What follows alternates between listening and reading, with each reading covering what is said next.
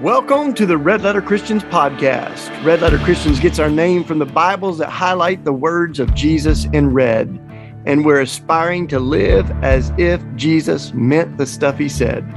We know that the loudest, most prominent voices representing Christianity in America haven't always been the most beautiful or the most faithful voices, and we know that the way we change the narrative is by changing the narrators. We are committed to amplifying the voices of people who are dedicated to Jesus and to justice. How much longer will justice be? Love kicking off the new month by doing prayer together. So thanks for joining us. And we've got a special uh, day today with Dr. Vonnetta West, uh, who wears does a whole lot of great redemptive work in the world. We're going to hear all about it. She's joining us from Atlanta. Good to see you. Hello, everyone. Thank you for having me. Yeah, we'll do a we'll do a little more, a more welcome. But uh, as folks trickle in, we we like to kind of just greet the month together. So this month, May, today's International Workers Day. We'll remember that in just a moment. Mm. Um, we remember all kinds of folks uh, each month, but May in particular, uh, we remember uh, Septima Clark, Columba of Iona, Isidore the farmer, Julian of Norwich. We got Brother Juniper, who was one of the wild Franciscan uh, brothers, contemporary of St. Francis. Uh, Dirk Willems, one of the great Anabaptist saints. We remember the Catonsville Nine when they burnt the draft cards, uh, the Berrigan brothers and all the crew there. Uh, Origen of Alexandria. Um, Rahab, we remember this month. And we also remember some significant dates uh, in history. So uh, we remember uh, this month the Trail of Tears, the Indian Removal Act. Uh, later this month, uh, we we also remember East Timor, one of the youngest countries, got its independence in 2002 on May 20th.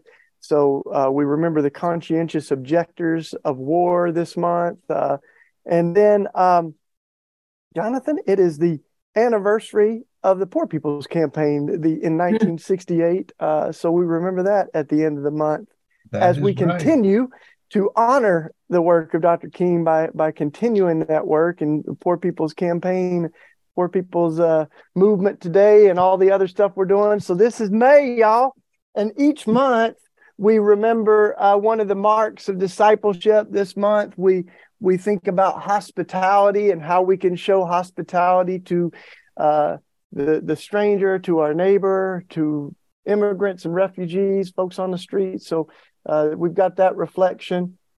We'll start the prayer this morning. You can find it all uh, online if you're new to Common Prayer, just commonprayer.net. Uh, if you want to follow along, or you can just listen. And uh, Jonathan's going to kick us off, and then we'll pause uh, to talk with Dr. Vonnetta and introduce her in just a few minutes. So thanks for joining us, everybody. I also was just looking at our icon. This is the icon for me. Yes. In the uh, in the big book, there's one for every month. Always grateful for the folks who helped us with those. Yeah, they put, those were originals, all of them, right? Wow. Yeah. yeah. Well, it's May 1st. Let's pray together. On May 1st in 1886, 180,000 U.S. workers went on strike for an eight hour workday. Rallies continued until May 3rd when a bomb was thrown into a crowd and shots were fired, killing eight policemen and an unknown number of civilians. Ever since this incident, remembered as the Haymarket Massacre, May 1st has been remembered as International Workers' Day. So we pray with all the saints and all the workers of the world today. O Lord, let my soul rise up to meet you as the day rises to meet the sun. O Lord, let my soul rise up to meet you as the day rises to meet the sun. Glory to the Father, Father. to the Son, and to the Holy Spirit, as it was in the beginning, is now, and will be forever. Amen. Amen. Come, let us bow down and bend the knee. Let us kneel before the Lord our Maker. Steal away, steal away, steal away to Jesus. Steal away, steal away home. I ain't got long to stay here. Steal away, steal away, steal away to Jesus. Steal away, steal away home. Ain't got long to stay here. Gather us to you, O Lord, and whisper justice in our ears. This is Psalm 2. Why are the nations in an uproar? Why do the peoples mutter empty threats? Why do the kings of the earth rise up in revolt and the princes plot together against the Lord and against his anointed? Submit to the Lord with fear and with trembling bow before him. Lest God be angry and you perish, for God's wrath is quickly kindled. But happy are they all who take refuge in God. Gather us to you O Lord, and whisper justice in our ears. And a reading this morning from Luke's Gospel. In the 15th year of the reign of Tiberius Caesar, when Pontius Pilate was governor of Judea, Herod, tetrarch of Galilee, his brother Philip, tetrarch of Iturea and Trachonitis, and Lysanias, tetrarch of Abilene, during the high priesthood of Annas and Caiaphas, the word of God came to John, son of Zacharias, in the wilderness. He went into all the country around the Jordan, preaching a baptism of repentance for the forgiveness of sins, as it is written in the book, the words of Isaiah the prophet a voice of one calling in the wilderness, prepare the way of the Lord, make straight paths for him. Every valley shall be filled in every mountain and hill made low, the crooked roads shall become straight, the rough ways smooth, and all people will see God's salvation. John said to the crowds coming out to be baptized by him, You brood of vipers, who warns you to flee from the coming wrath? Produce fruit in keeping with repentance, and do not begin to say to yourselves, We have Abram as our father. For I tell you, out of these stones, God can raise up children for Abraham. The axe is already at the root of the trees, and every tree that does not produce good fruit will be cut down and thrown into the fire. Mm. Well, what should we do then? The crowd asked. John answered, Anyone who has two shirts should share with the one who has none, and anyone who has food should do the same. Even tax collectors came to be baptized. Teacher, they asked, What should we do? Don't collect any more than you're required to, he told them. And then some soldiers asked him, And what should we do? And he replied, Don't extort money and don't accuse people falsely. Be content with your pay. This is the word of God for us, God's people. Amen. Thanks be to God. Gather us to you, O Lord, and whisper justice in our ears. We have a quote each day, and today's quote's from uh, Cesar Chavez, activist and labor organizer. He said, When we are really honest with ourselves, we must admit that our lives are all that really belong to us. So it is how we use our lives that determines what kind of people we are. It's my deepest belief that only by giving our lives do we find life. I'm convinced that the truest act of courage, the strongest act of manliness, is to sacrifice ourselves for others in totally nonviolent struggle for justice. To be a man is to suffer for others. God help us to be men. That was Cesar Chavez. So now we get to pause, y'all. Um, and, and uh, let me give a little bit more introduction to our, our friend and our guest. Uh, Dr. Vonnetta West is uh, wears a lot of different hats, but we have first uh, connected through her work at the King Center. She helps lead uh, uh a whole lot of different programs uh, at the King Center alongside uh, Dr. Bernice King. And we've done all kinds of virtual events together. You're now organizing the Nonviolence 365, the training and Dr. King's principles and philosophy of nonviolence. Uh, we were just together in Nashville. We're going to talk about that. But you're you're doing work not just in Atlanta, but really all over the place. And uh, we're going to hear about your work in Liberia. Um, so I'm I'm just excited about all the all that we're getting to do together these days, and always looking for an excuse to hang out with you, Dr. Mm-hmm. Vonnetta. So thanks for joining us this morning. Thank you for having me. I'm excited to be with my brothers, uh, Shane and, and Jonathan, uh, who I was, yeah, just with down in Nashville. It's good to be together.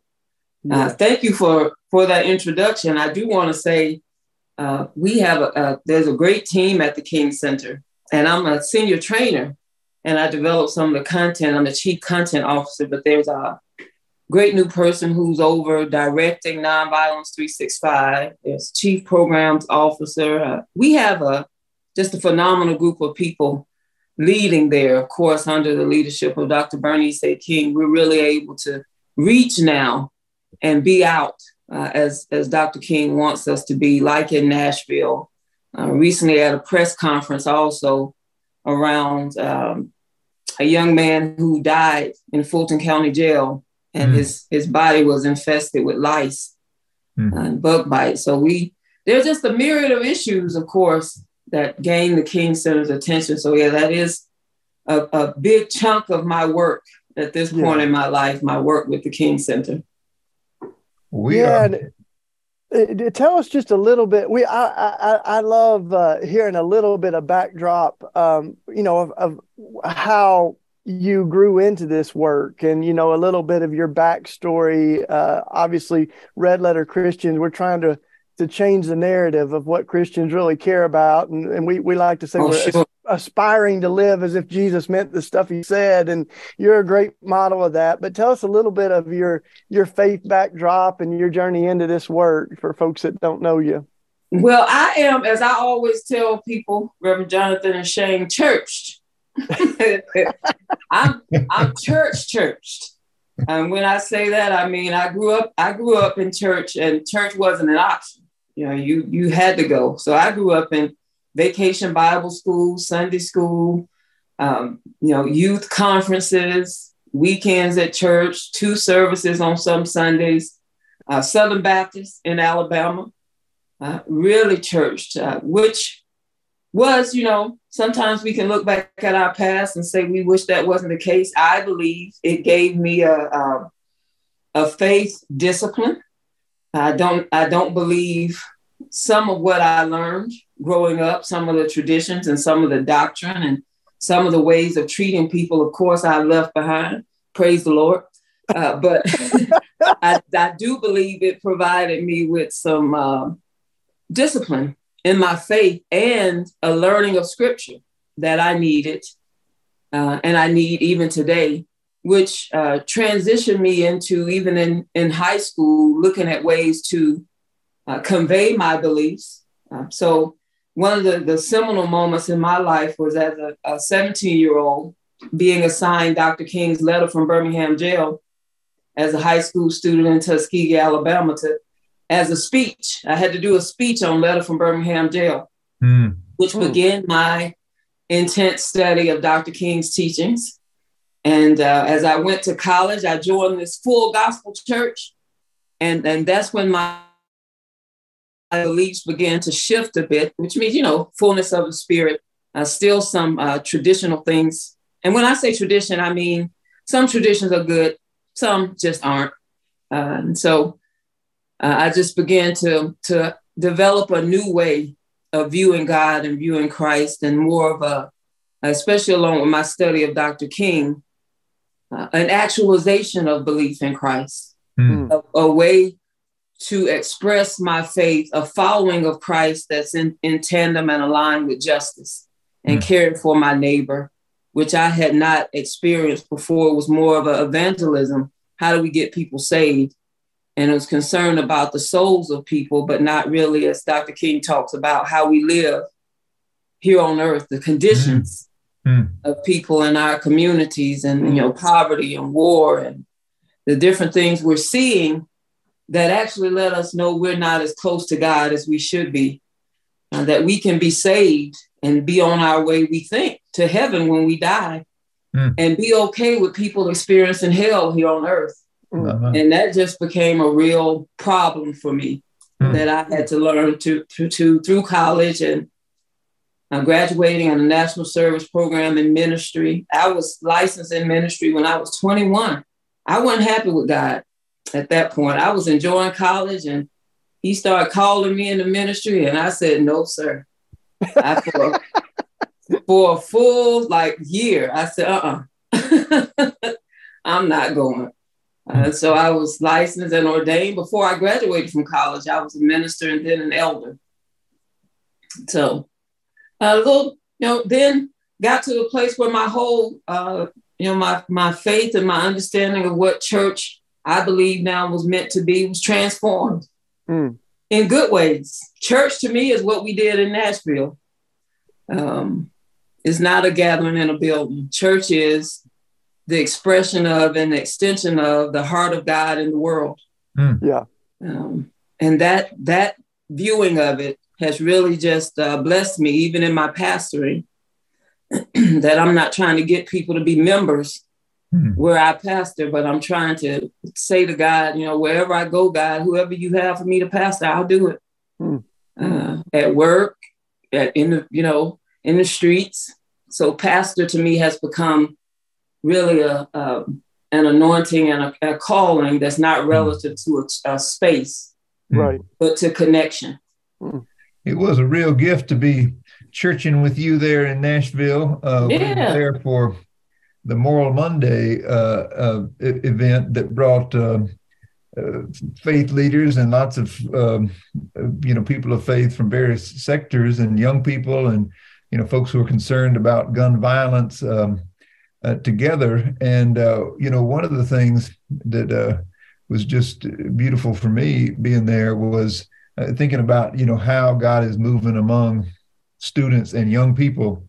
Mm. Uh, mm. Uh, the, uh, the the the brothers who had been expelled from the legislature were back in for that session. Uh, we we were there on the Monday the following week, and um, uh, Justin Jones, who represents a part of Nashville, um, you know, he's somebody I first met when he was a college student at mm. Fisk University, and has had that passion that you're talking about, you know, for seeking justice in public life, and it's it's led him to lots of direct action and uh, activism. He that plaza where we gathered, he occupied that space for a couple months with a lot of people. They they renamed it Ida B. Wells Plaza, but I know that um, after our our sort of big gathering there, you you stayed on to get together with some students, and so I was uh, curious to hear from yeah. you how your pastoring and ministry went among those students and what you were hearing and learning from them?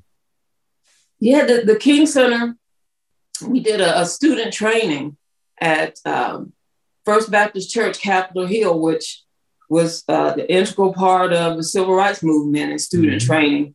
So that was kind of a you know a merging of uh, eras to be there with the King Center, leading that training. That's why I was sharing with you all before we got started. I, I I thought to myself, I don't know if I can do direct action at this moral march because I can't get arrested. I got this training to lead. So I was trying to be very strategic and somehow wound up at the front anyway. And I said, oh my goodness, if anything happens, I, I, know the team will go on. But th- that training was. Um, we knew you were ready to lead the training inside the jail. If they... I would have had to, Reverend Jonathan. I would have been in there we would have been in there talking about principle one of nonviolence. About that one phone call. I need to use that right now. Yeah. Get out of here. But uh, that that really was a learning experience. You know, with Dr. King's philosophy, what we're finding is um, people want to do nonviolent direct action, but don't quite know what it is. So the discovery for the King Center is that we're engaging people who have these thoughts about Dr. King that aren't necessarily true. They have thoughts about what nonviolence is that aren't full, you know, full thoughts, just know in part, but not fully. And it was for me that discovery again that there's so much for us to share about nonviolence. That that there's a reason why uh, Kingian nonviolence, as we call it, does not respond with violence, even with cursing and calling people names. That we want to not distract people from the issue. And so, in that training that night after Moral Monday, we had some great conversation around what nonviolent direct action looks like, why it's strategic the way it is, and actually about how I saw a lot of it in that Moral Monday from the reading mm-hmm. of the covenant, the nonviolent covenant in the church before we marched, to there being marshals assigned to the march, you know, to the way again Reverend Barber responded uh, when confronted with different issues inside the Capitol. That to me was just tangible nonviolent direct action where the goal was not to humiliate people, mm. but to get to justice. Because in those moments, as we shared in the training, um, the participants in Moral Monday could have decided, oh, we're going to insult the state troopers who won't let us in this building, or we're going to get angry and indignant. But that's not what happened. And that's Kenyan nonviolence because it means we kept our focus on the issue and we kept our focus on love. And it was very much Moral Monday was a love centered approach to a very tragic issue that we have to change urgently. And so we were able to, in that training, which was called the Power of Nonviolent Strategy, that Tuesday evening, convey things that I had just seen the day before as examples in talking about nonviolent direct action. So it was a very powerful evening with students and a much more diverse gathering than we anticipated because the church is located in a way that is, is central to HBCUs, but we had a very diverse uh, group of participants that night. Mm. Mm-hmm.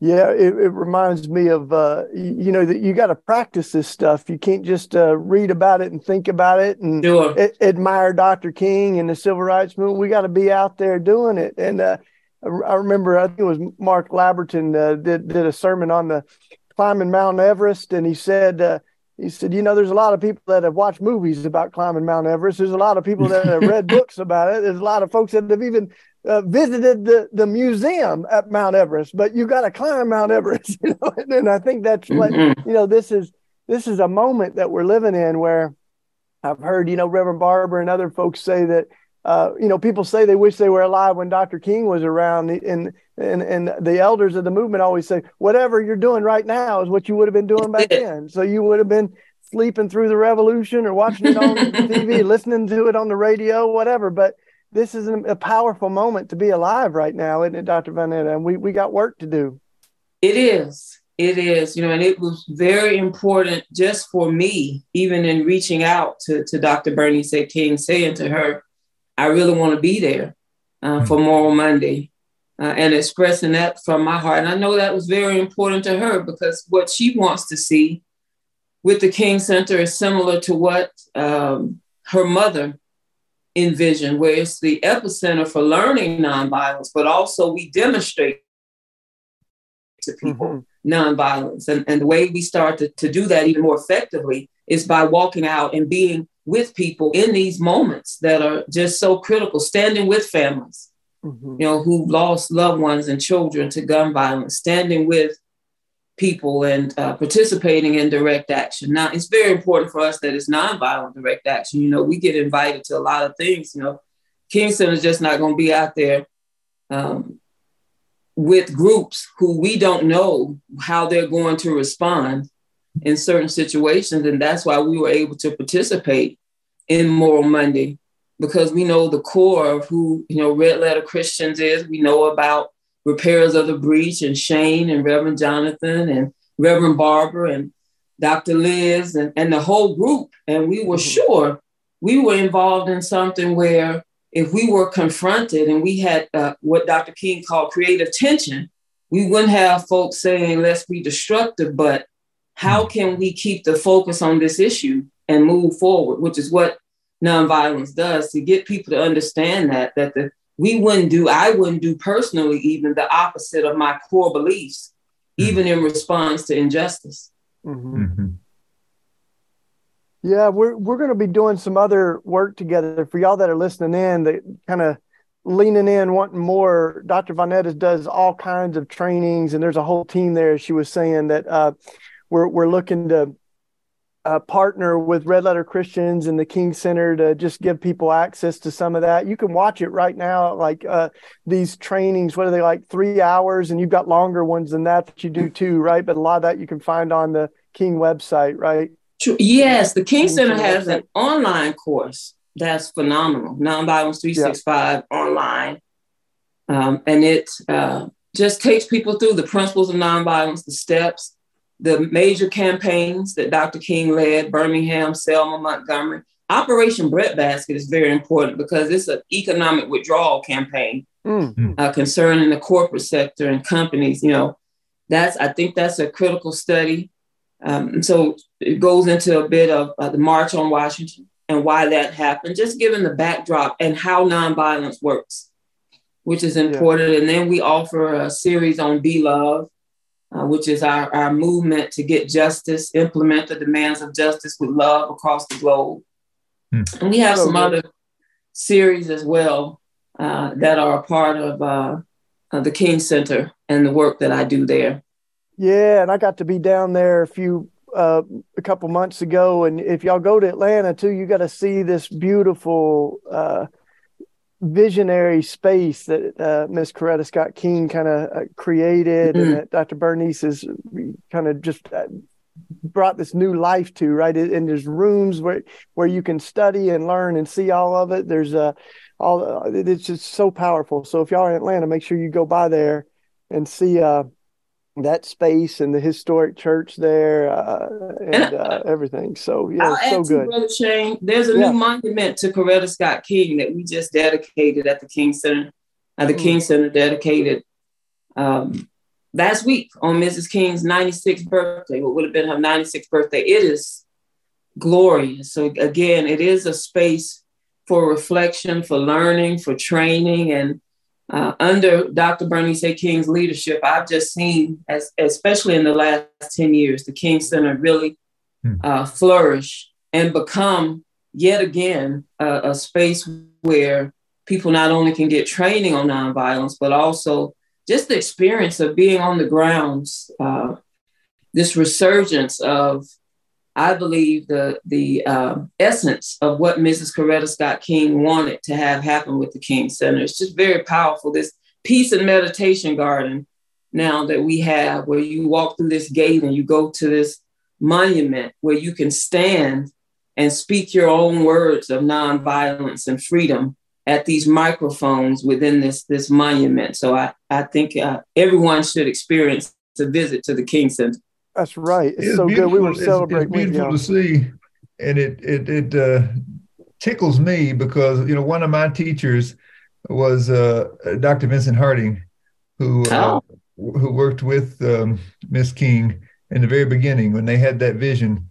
Right in the aftermath of her, her husband and his dear friend's, you know, assassination, they responded by saying, "We're going to invest in building an institution that's committed to uh, to to introducing this vision to more and more people. So it's a beautiful thing mm. to see y'all doing that even today in the midst of everything that's going on. And I wondered, I wanted to ask you, this is mm-hmm. selfish, but um, we, you know, we have a, like most states here in North Carolina, we have a, a Martin Luther King Commission, and the uh, the commission is having a tonight um, a 60th anniversary celebration of the letter from a Birmingham jail. So I'm I'm joining the panel that's talking about that. And since you mentioned that that was so instrumental to your introduction, Dr. King, I, I wondered what what insight you would draw from uh, from that letter for this moment that we're in right now.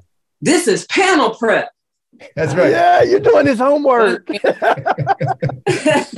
what should I what should I emphasize tonight for the people of North Carolina? My brothers, we on the prayer call when we talking about can you help me with the panel? Uh, no, no, no. I'd be good. I'd be glad to. It's one of my favorite things to talk about, Reverend Jonathan, just because I believe that letter from Birmingham jail. Not only is it like a, a literary masterpiece, and I was an English major, uh, creative writing minor, so that that for me is a key part of it. But also the way Dr. King wrote it, that in response to eight clergy who were criticizing his nonviolent work in Birmingham, he chose to while in jail. And he he knew he was going to jail because he cho- mm-hmm. he chose to disobey what he would call an unjust injunction. Mm. And he knew he was going to jail. Good Friday, arrested on Good Friday. Now that'll preach. That I always and in jail. Um, he wrote this letter where he responds to what those eight clergy wrote to him in that public statement, line by line. And he just starts to, I believe, using the principles of nonviolence, outline uh, why direct action, what he felt the church must do in response to injustice. He talked about the creative use of time. He covered just and unjust laws. And so he just, I just thought to myself, what would I have done if I was in jail?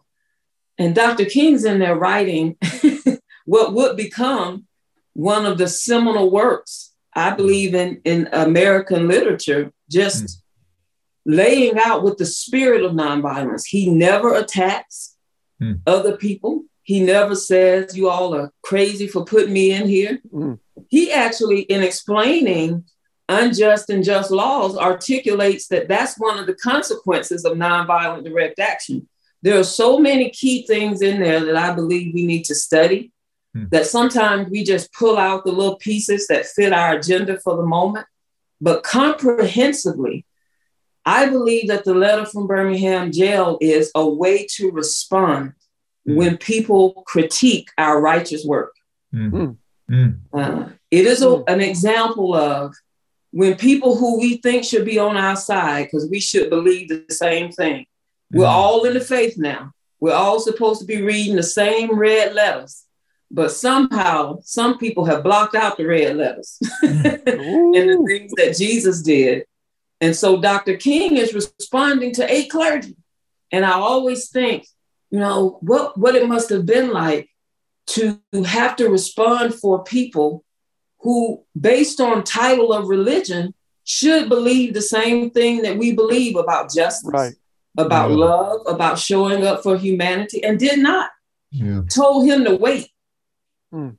As people mm. are suffering, mm. something that we think about the heart of Christ if he would come to us now in the midst of what we're facing in our nation and world and say, y'all need to wait for justice. Mm-hmm. It's not the heart of God.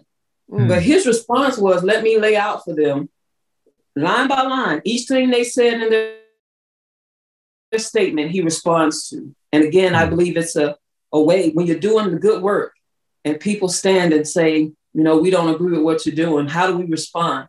And he didn't do it with wrath or bitterness he didn't do it with a, a kind of negative aggression. He mm. did it in a way that for, for generations to come, we can look and say, wow, this is powerful teaching. And he talked about things that are, are illegal, not necessarily being right. One of the yeah. things he mentioned is that, you know, the things that Hitler did in Germany, they were legal. Mm. this kind of notion of law and order uh, that you're following the law, you're doing what's right, is is not a Christian ethic. Mm. Mm.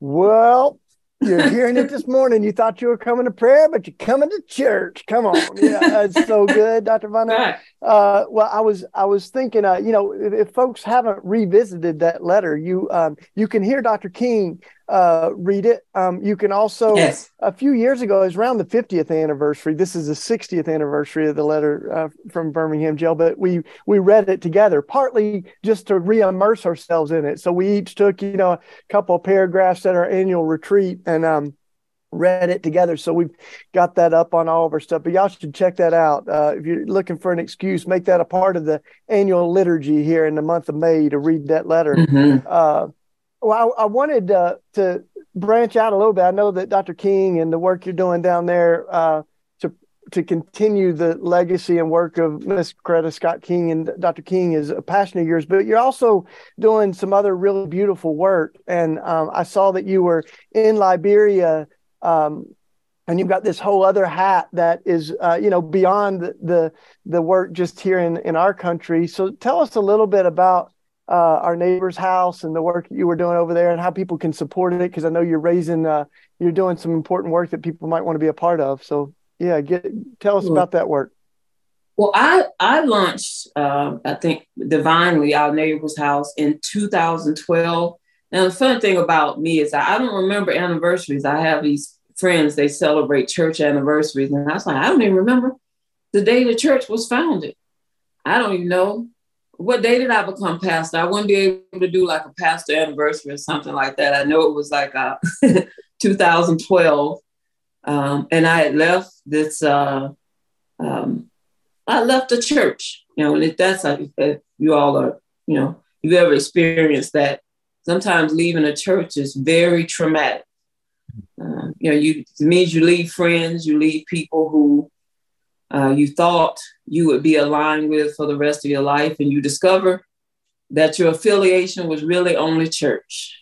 And that's a painful place. And so I, I was seeking God about what to do next. And not only did he give me a next, but also a title in our neighbor's house, you know, rooted in, you know, Jesus saying the two greatest commandments upon which hinge the law and the prophets is to love your neighbor. I paraphrase it is to is to love God with everything you have and to love your neighbor as your life depends on it. uh, because it does. Our lives depend on how we love our neighbors. Hmm. And um, just develop this vision. And part of it was global work. And our mantra is the globe is our neighborhood, you are my neighbor. Mm. And uh, part of that for me since 2008 has been work in Liberia. I lived there from 2008 to 2010 and helped start a computer and professionalism school with an organization called Teachers to the Nations, uh, led by a woman who's been a mentor and friend to me, uh, Dr. Patricia Riley, for almost 20 years, which is a mm. long time to be walking together today. That's uh, so I, we we started this school, and then Ebola came, and we had to decide whether or not to take all the money we had and pay the staff for a number of, of months or keep the school going. Uh, and of course, we decided uh, that we would uh, ensure that people could eat. Hmm. So what what developed though is a profound opportunity to build a campus. So a part of that campus is the, our neighbor's house educational center.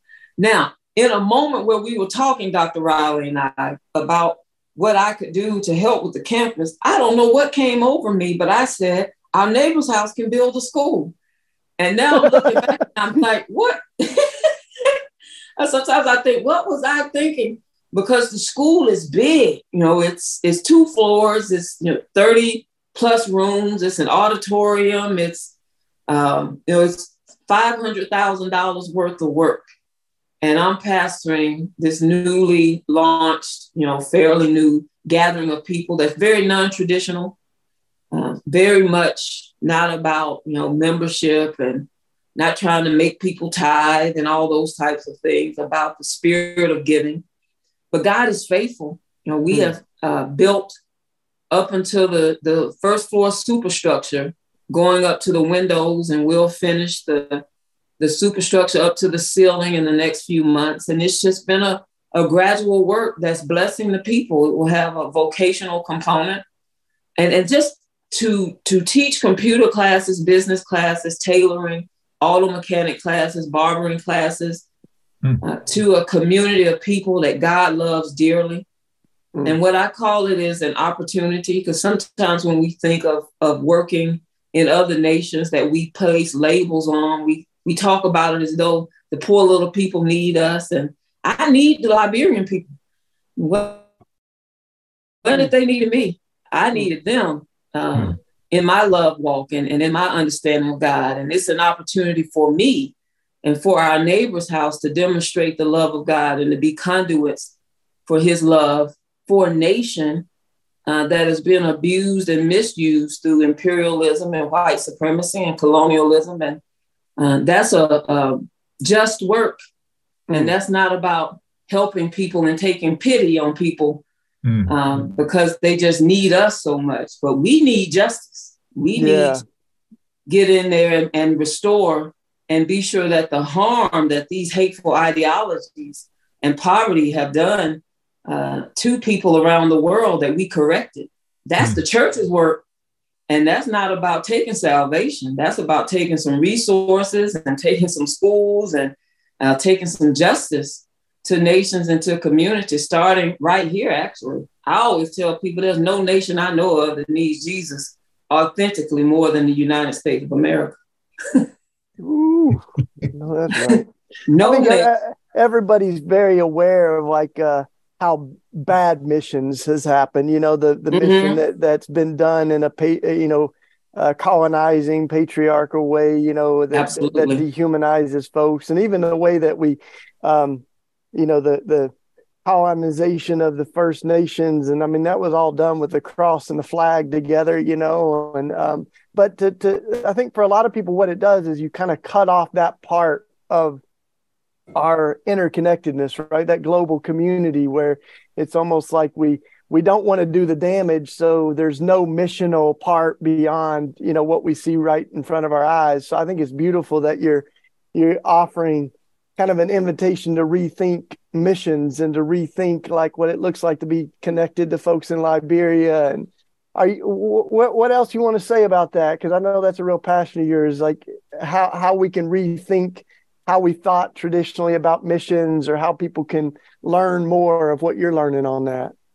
It's it's really something uh, brother Shane Reverend Jonathan to be in an African nation and to look up, be in church and look up and see this blonde hair, blue eyed Jesus mm. uh, in churches in Liberia, in mm. Nigeria, in all the African nations I've been to, and just to think, wow, uh, this wasn't, we didn't try to take or, or bring a love ethic to mm. these to nations. They already had a love ethic. Mm. Uh, what we bought is this notion that we're we're absolutely right and you're absolutely wrong. And when I say we, I mean the church. Hmm. Um, and just tried to change people's culture and who they were. Brought in the notion like what happened with the violence against indigenous people here and in other on other lands that you're uncivilized. Mm-hmm. And we have a religion that can civil, civilize you, void of Christ, void of the heart of Christ. Uh, it really is something. It will take like I think uh, three or four days to unpack. So I don't want to get yeah, into we all. We don't. We're gonna read your book on that. We're gonna read your book on yeah, that. I'm gonna have to write a book on it because I really think it's um, it really has been. I, I, I couldn't articulate in the in this time the hurt and, and damage mm. that is caused to the continent of Africa. Um, and even descendants of, of African people across the globe still uh, the association of African culture with uh, being demonic and things of mm. that nature. It's really, mm. it really has been harmful for me today. And I'll say this to summarize: one of the effects has been the idea um, that African faith, African religions have been problematic. To hear people who say things like plead the blood and who talk about conjuring up the, the Holy Spirit, this whole, uh, I believe, uh, overwrought notion uh, with our our um, concepts in church that are, are, very much to me witchcraft. Mm. To hear people who practice those rituals talk about African religion and African faith, I think it's a part of, of white supremacist ideology. Something we have to deal with mm. is the the view of the African and the Black person around around the globe, mm. and it's it's very much hmm. connected to how we talk about missions.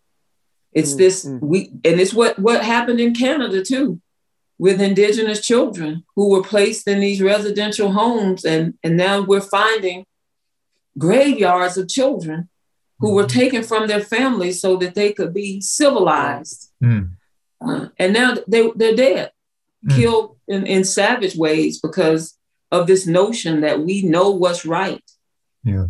for other mm-hmm. groups of people. Mm. Yeah, I think it's a whole series or, and a class and a book. Mm.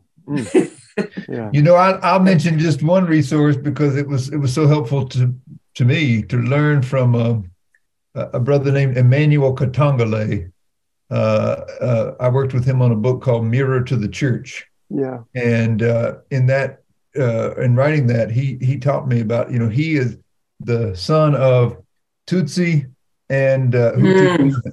Rwanda. Yeah. who grew up in Uganda, but his parents were from Rwanda and from for these two groups. And and that, you know, white Jesus you were talking about that's up, up there on the, the altar in so many churches. The Belgian missionaries brought that to Rwanda and told the people that the Tutsis looked more like white Jesus than the Hutus. Yeah. So Yeah. the Tutsis got elevated, the Hutus got, even though there were more Hutus. So that this this actually set up the context for the violence that erupted there in uh, in the genocide. And I, I mean, I just think the way goodness. that the church was so complicit in that is important for us to reflect on because you're right. So much of it is a projection of the white supremacy that we had developed here onto our sisters and brothers there in the name of Jesus. Mhm. Mm, mm. We got a lot of healing work to do.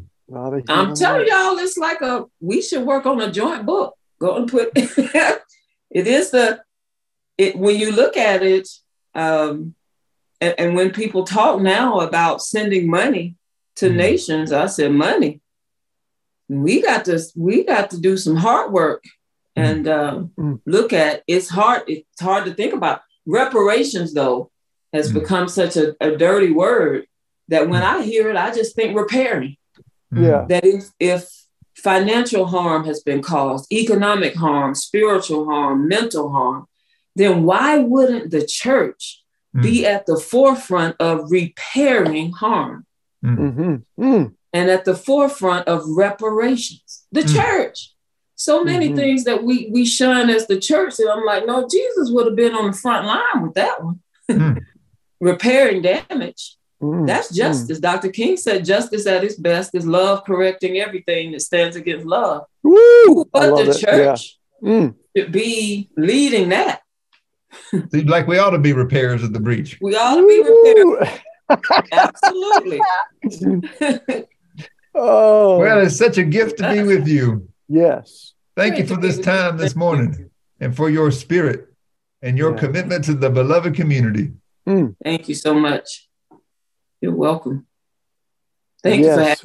We're going we're going to see more of you too, but uh, this has been a real gift. Thank y'all uh, for the hour, and thank you everybody for joining us and listen. We'll close out now, but you can. Uh, how can folks find out more? I mean, Dr. Vonnetta, you're pretty active on the socials. You, uh, you uh, tell people how to how to active. follow you and track uh, what you're doing. And, Sure, and absolutely. Uh, one of the main ways you connect to all of my social media platforms is my website, uh, www.vonnettaLwest.com, V O N N E T T A L West.com. You can connect to all of my platforms there. I am active. I just try to have fun on social media, talk about justice, talk about the things uh, that we need to change, talk about a little golden girls and uh, some funny stuff, show the joy of God and, and following Christ, and also remind us that we can live higher, that we're living Yes. far below our capacity. So I do want to engage you. I invite you to follow me on Instagram and Facebook and Twitter so that we can uh, keep these great conversations going. Thank you for allowing me to do that. Thank you. perfect. Yeah. All right. Let me lift up this yeah. closing prayer. God, help us to imitate you as we feed those who hunger for bread, for justice, for companionship, for forgiveness, for alternate ways of living in this world. Mm. Give us your words, equip our hands, and guide our feet. Sustain us, Lord, with your healing love. Amen. Amen. We hope you've enjoyed this episode of the Red Letter Christians podcast. Too often, Christians have used our faith as a ticket into heaven and a license to ignore the world we live in. But at Red Letter Christians, we believe our faith is not just about going to heaven when we die, but also about bringing heaven to earth while we live. For more information on Red Letter Christians and upcoming events, additional resources, you can go to the show notes or our website, redletterchristians.org. You can also support Red Letter Christians by giving a one time donation or becoming a monthly sustainer. Just go to our website and click the red donate button. Thank you for being a part of this conversation and for being a part of this movement.